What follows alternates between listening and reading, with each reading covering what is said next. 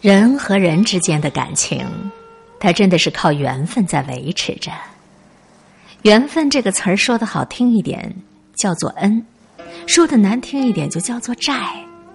意思是说，人与人之间互相有缘分，其实就是互相在还债，互相在报恩，如此而已。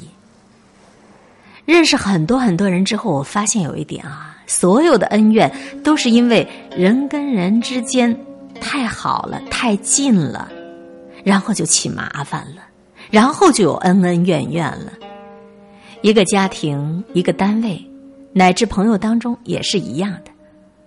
两个人好起来的时候吧，可以共穿一条裤子；两个人分开之后，可以死都不见面，因为彼此太好的缘故了。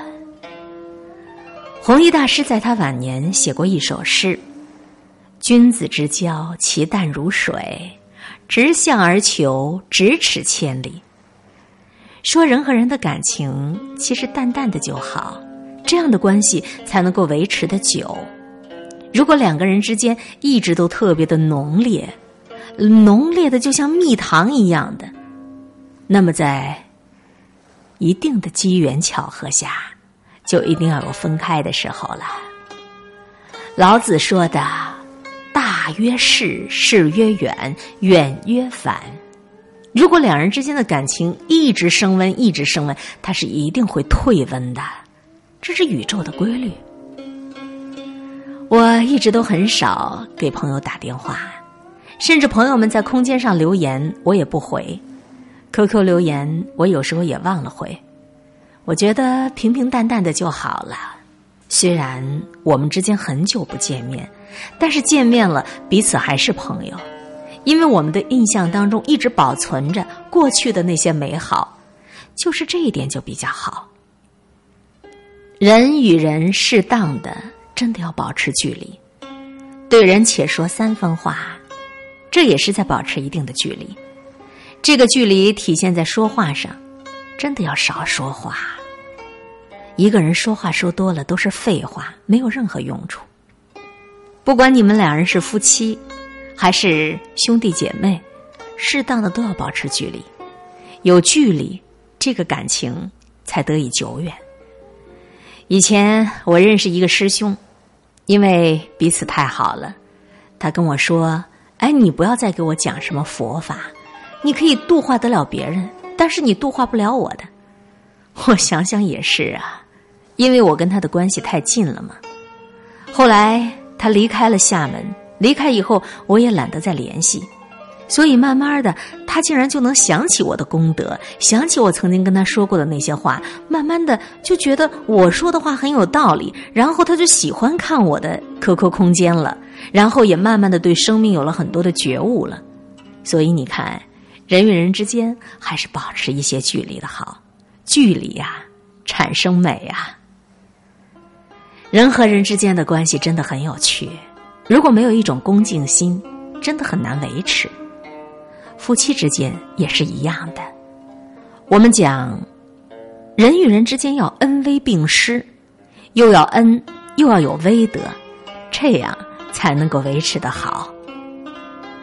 人和人的相处，也真的是一种艺术，或者是我们这一辈子当中最重要的学问。我觉得，人与人之间相处的艺术有一点特别重要。首先，你与对方交往，不管他是和你夫妻关系，还是与你兄弟姐妹的关系，亦或是同事朋友，不管什么样的关系，你首先要抱着一种无所求的心理，不要去要求对方。无欲则刚嘛，一个人不有求于对方，然后多多的方方面面的为对方去考虑去做事情。这样子，两个人的关系就慢慢的好了。很多人之间的关系越搞越糟糕，就是因为向对方所要求的太多了，这也就是两个人之间最终会翻脸的原因。君子之交淡如水呀，就让我们平平淡淡一点好，不需要太多的好来好去。同时，别人给我们的任何东西，我们也都要感恩，唯有感恩，关系才能持久。夫妻之间没有感恩，两个人都向对方讨债，你说能开心吗？人与人之间没有感恩，对方好对他来说就是一种还债，还完了就完了，再想要对方对自己的好，再也不可能了。这都是因果呀。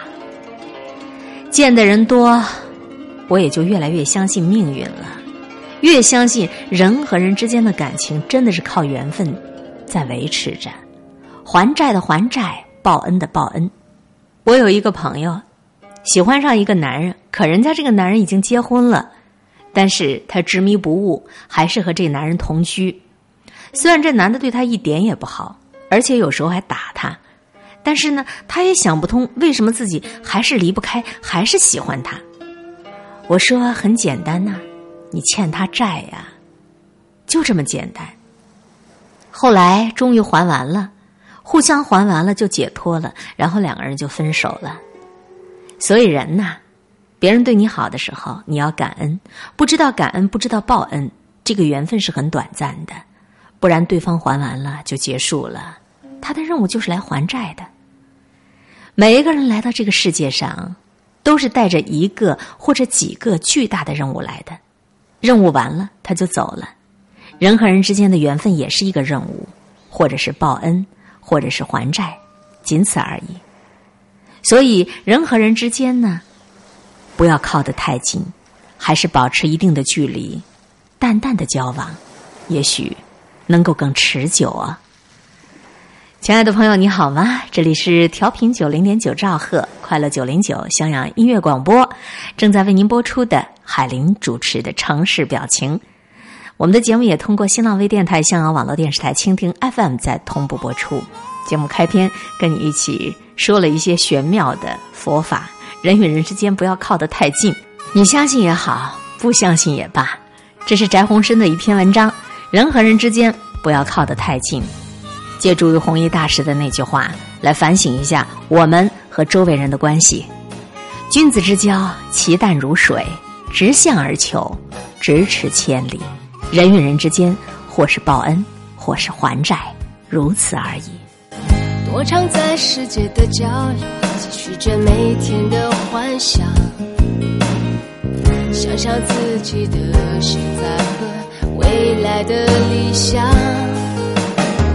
是否每个人都一样，就埋怨生活太平淡？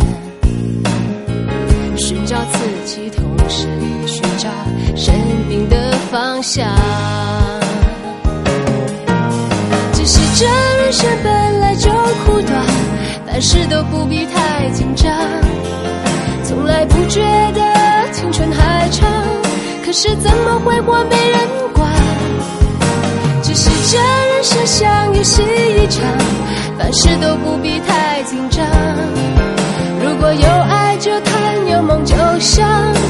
这世界不会为了谁而停止转。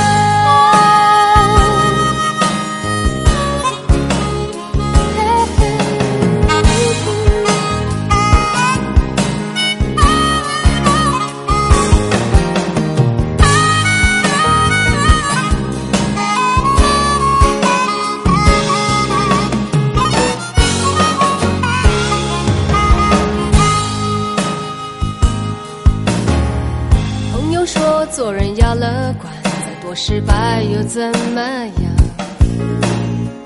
真正面对时才知道，其实不简单。快乐伤心都不伪装，去管别人怎么想。更相信自己，更喜欢自己的模样。只是这人生本来就苦短。凡事都不必太紧张，从来不觉得青春还长，可是怎么会活没人管？只是这人生像游戏一场，凡事都不必太紧张。如果有爱就谈，有梦就想，反正世界不会为了谁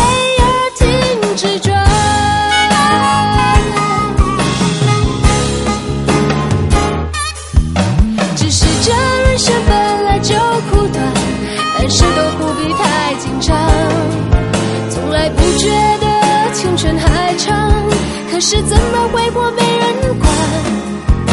只是这人生相遇是一场，凡事都不必太紧张。如果有爱就谈，有梦就想，反正世界不会为了谁而停止转。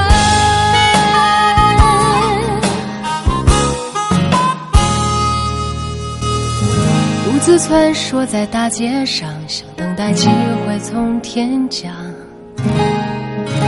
我虽然不太容易，却还有点希望。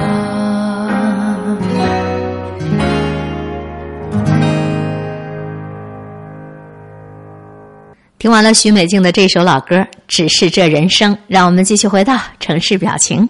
我是您的老朋友海玲，欢迎向我们推荐分享好的文章。节目的联络方式：QQ 号四零九九七一九七四，欢迎任何人加我们为好友。来听下面的这一篇：富二代努力的意义是什么？认识一些富二代，他们当中有玩忧郁的，有整天谈恋爱的，有砸钱玩互联网的，还有老老实实本本分分读大学的。但是更多的是像我们普通人一样在默默奋斗的。别以为富二代就是一个负面的词汇，别以为富二代就是一定穿 LV、阿玛尼、喝人头马啊、开 party、搞酒吧。其实这些都是最低级的、最低级的富二代。其实好多有钱的主真的比我们还要努力，而这些努力的意义针对每个人都是不一样的。有一位上海私营企业老总的儿子。他爸从小到大都扣他钱，小时候买个玩具都要搞一大堆家务才能够拿钱。从小到大呢，他都一直怀恨在心。后来呢，带利息问他老爹借了一些钱，最早就在大学城搞了一个店面，赚了一笔钱。然后呢，没有直接还钱，又去搞了一个咖啡店。后来转来转去，又开始弄了个健身房，地段不大，但是生意挺好。后来他把健身房给转了，去国外又读 MBA。整个过程再没有拿他老爸一分钱，后来自己单独回国创业，在一次沙龙上和他认识了。我觉得他是一特低调的人。跟他熟悉之后才知道自己这么多年都白活了。我问他你为什么这么拼呢？他说我只是想做给我老爸看一看，我让我老爸知道我不是个孬种，我可以不靠你。这是他的原话啊。一直以来呢，他在外面对外人都是斯斯文文的。混熟了以后呢，也跟我们说话一样，带点率真，有时候说话语言也有暴力。我很喜欢他的性格，不做作，也是因为他才打破了我对富二代的看法。想起了前一段时间啊，闹得沸沸扬扬的房祖名，还有那个什么什么东，哎呀，他们为什么会吸毒呢？在心理上，我想很大一部分是因为他知道自己这一辈子都超越不了他父亲了。那在父亲那么大一个光环的笼罩下，这个男孩的内心是斗争过无数次的，所以我觉得像这样的男孩他不快乐。虽然表面看起来他那么那么样快乐，其实，在任何任何一个男人的眼里，能够获得自己父亲的认可才是最大的荣誉。谢霆锋也是这样一个人，顶着父亲谢贤的光环被迫出道，他用了十几年才让人们恍然。恍然大悟，哦，谢贤是谢霆锋的老爸呀，而不是谢霆锋是谢贤的儿子。富二代的努力很大一部分都是热血的，他们需要的不是被别人赞同、被别人羡慕，而是那个富一代父亲的肯定。很多真正的富二代甚至非常不情愿的去继承父亲的事业。你没有听错，是他不情愿的。这就是我们跟他们的差距，得不到的永远在骚动，我们会被现实打磨。最终觉得免费午餐才是最好的，但是那一群站得更高的、跟我们年龄相仿的人却更喜欢从头来，他们比我们想象的要踏实。我觉得我们真的没有任何理由去自暴自弃。我在杭州读书的时候，经常听到我的恩师在感慨富二代。他感慨的原因不是因为仇富心理，而是彻底的佩服。他说，马云的儿子在杭州读书的时候，他教过，他对马云的儿子的评价就是踏实又谦逊。你从来不会发现一个在校园里背着书包、抱着书本、快步走向图书馆的家伙，居然是马云的儿子。你也不会发现一个在教室里奋笔疾书的少年会是马云的儿子。马云儿子的低调和谦逊，让他非常容易融入群体。今天马云都成为首富了，你们何曾看见他儿子的消息，还有他的炫耀呢？在我老师教他的时候，他都是名列前茅的。老师讲过一个细节。马云的儿子从来不让家里人把车开进学校，甚至要求他们在离学校一条街远的偏僻的地方就停那儿。一个孩子能够有这份沉稳，他的未来一定不会太差。还有一个细节，好像他去过一趟英国，不知道是去读书还是什么，我有点忘了。反正他去了很久。呃，后来在一个教师节，他回国去了母校，给他的每一个老师都带了礼物，都是英国当地的那种手工小礼物，并且写了贺卡。他非常清楚的知道每一个老师姓什么叫什么，包括曾经给他代课一天的数学老师。怎么说呢？我觉得一个人的这份修养真的不是一般人所能具有的。今天阿里巴巴在纽交所上市，我想在世界的某一个角落，一定有一个少年紧紧的攥紧了他的拳头吧。富二代、官二代、星二代，他们比我们很多人都具有优势。他们当中很大一部分人耳濡目染了很多不为人知的秘密。他们不怕破产，背后有一个老子为他顶着天，所以他们可以不顾一切的奋斗。这也是为什么很多富二代都越来越出色。当一个人有了勇气，很多事情就都简单了。我想，所谓的富二代奋斗的意义，不是因为未来，而是因为过去。他们不想一辈子被谁谁谁的儿子，不想被这个名头所定义。他们想要的，只是那个属于自己的名字出现在所有人的视线里。最后，贴上一段话吧，就是。第三十届金像奖颁奖典礼上，谢霆锋摘得影帝桂冠时，他说的话：“我记得我十八岁拿新人奖之前，我爸总对我讲：‘你知不知道你小时候我拍了几百部电视剧？你知不知道你小时候我拍了几百部电影？’那次我拿奖之后回家就跟我爸说：‘你拍那么多电影电视剧，但是你没拿过金像奖。’我还故意把奖杯放桌上向他挑衅。我不知道为什么，我将这些话放心了很多年。今天我想借这个机会跟我爸说。”希望你不要介意这些，希望你原谅当年那个不懂事的小朋友。我要认真对你说一句对不起。我想这就是那些富二代努力的意义吧。以上我们分享的这篇文章是逻辑思维网站上的《富二代努力的意义》。读了这篇文章，我想也是，富二代这个词儿并不完全是一个贬义词。至于那些成天玩忧郁、穿 LV、阿玛尼、开 party、喝人头马的，那只是一部分。大多数的富二代也跟我们普通人一样，在默默的奋斗着。老爸老妈是富一代、官一代啊，或者是星一代。你不要觉着他们成为官二代、星二代、富二代，他们就比很多人具有很庞大的优势。站得高，也许就摔得重。像成龙的儿子房祖名，像李双江的儿子李天一啊，不胜枚举了啊。所以说，有些时候是塞翁失马焉知祸福的一件事情，不是说自己的老爸老妈给自己创造了非常好的这种条件，就一定是一件好事儿。好事儿也许成为坏事儿，坏事儿也许会成为好事儿。我们谁也没有办法选择自己的出身，谁也没有办法选择自己有一个什么样的爸，有一个什么样的妈。但是我们可以选择的是，我们要过什么样的人生。海边和他初相遇。树下安把钟声曲，一样的深秋大河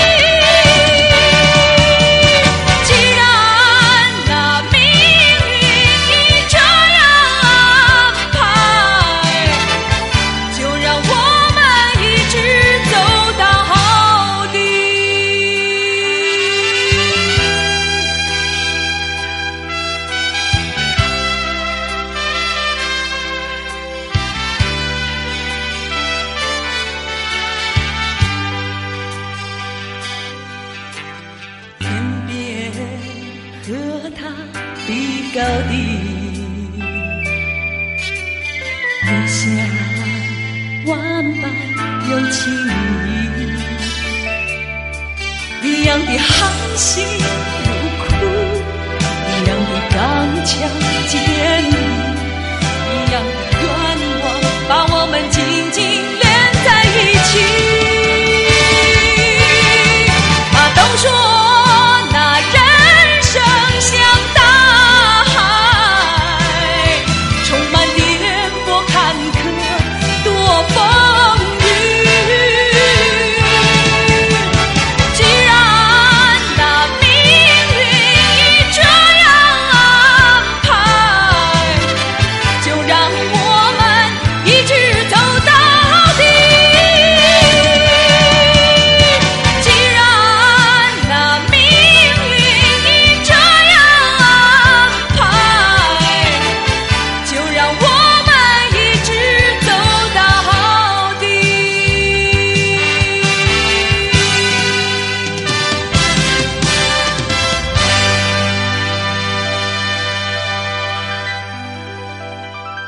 刚才我们听到的这首歌是毛阿敏很早很早早期的作品，都说人生像大海。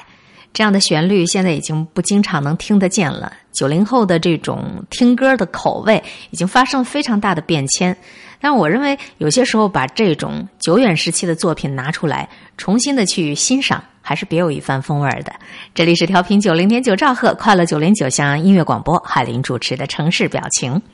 继续来听，一个二十三岁的法国女孩，她是绝对不会在她的朋友圈晒 LV 的。刚刚说完富二代啊，我们再来说说真正的贵族。在法国开始工作之前，我经历的是七年无忧无虑的大学时光。我在国内读的本科，国贸和法语双学位。大学三年级在法国交换了一年，研究生以后又重新回法国来念，又在瑞士交换了半年。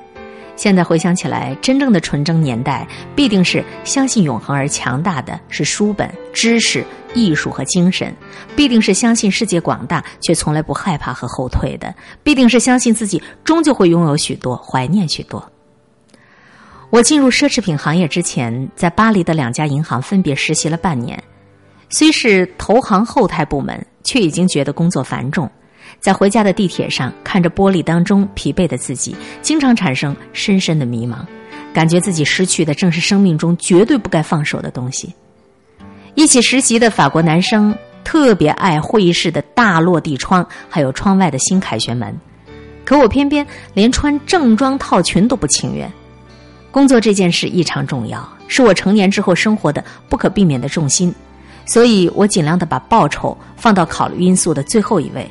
我宁肯不计报酬那样去工作，就像不会受伤害一样的去爱。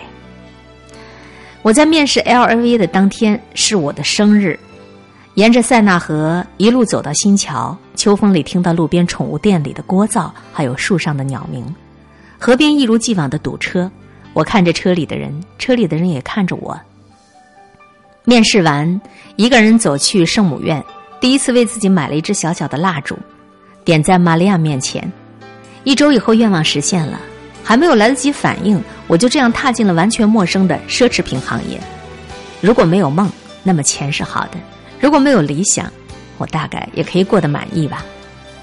第一天工作，整个部门都在全力以赴的准备一四年春夏时装周。看了上周的报表，一对价值四万欧元的婚礼细钻耳环在东京被卖出去了，幸运的新娘。同事们大多是三十岁上下的年轻女人，有穿平底鞋的，也有穿着八厘米高跟鞋的，有棕色头发的，有金色头发的，现在也有黑头发的，有戴 LV 手表的，啊，也有戴 Hello Kitty 的，大多数都充满激情、强势，但是不让人心生害怕、讨厌。走廊里笑声不断，看起来这会是不错的四个月。你置身奢侈品行业的时候，你对奢侈品的看法往往就会发生变化。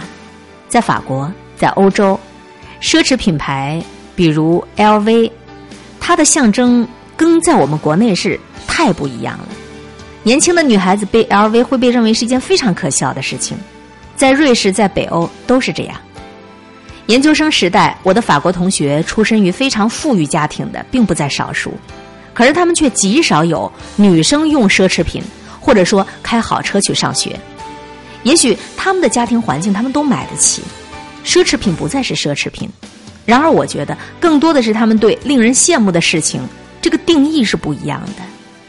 一个二十三岁的中国女孩子，也许在国内觉得在自己的微博、在自己的微信上晒一张自己的 LV，可以换来更多的关注，可以换来更多的点赞。但是，一个二十三岁的法国的女孩子绝对不会这么做，他更加倾向于晒自己全身黝黑的在海边冲浪，暑假里和全家人一起登上珠穆朗玛峰，去非洲社会。去做实践，抱着黑人的孩子，在陶瓷工作室里满身是泥，或者在越南戴着渔夫的帽子的照片。他们的钱，他们的精力，用在他们自己热爱并且能够给他们带来快乐的事情上，可以是书本，可以是运动，可以是旅游，可以是艺术，甚至仅仅就是简简单单的家庭时光。可是他们不会去晒他们的 LV。这也许就是为什么法国它能够拥有这么多奢侈品品牌。这是因为年轻时候的经历，对于自身还有对于生活永不停止的一种双向探索，让每一个女孩子都变得自信、充实、充满安全感。她们足够勇敢，于是变得自由。她们不会被爱情，不会被奢侈品，不会被任何一个男人贵重的礼物所牵绊。他们也不会因为时间流逝而感到焦虑。我想，只有这样的女人，才配得上当奢侈品的真正主人。因为她们能够驾驭自己的内心，所以能够驾驭如此贵重又精美的事物。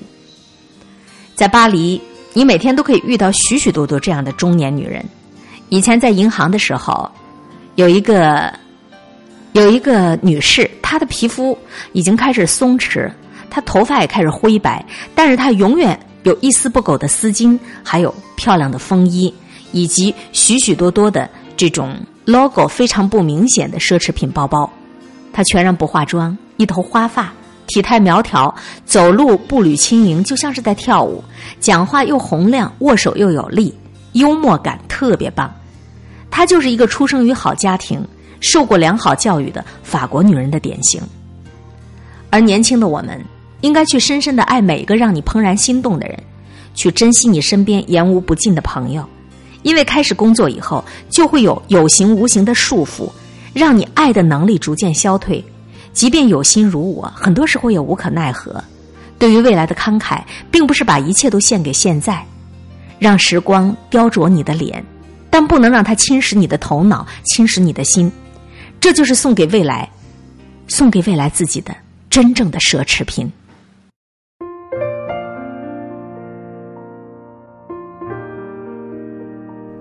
我和谁都不争。和谁争，我都不屑。我爱大自然，其次就是艺术。我双手烤着生命之火取暖，火萎了，我也准备走了。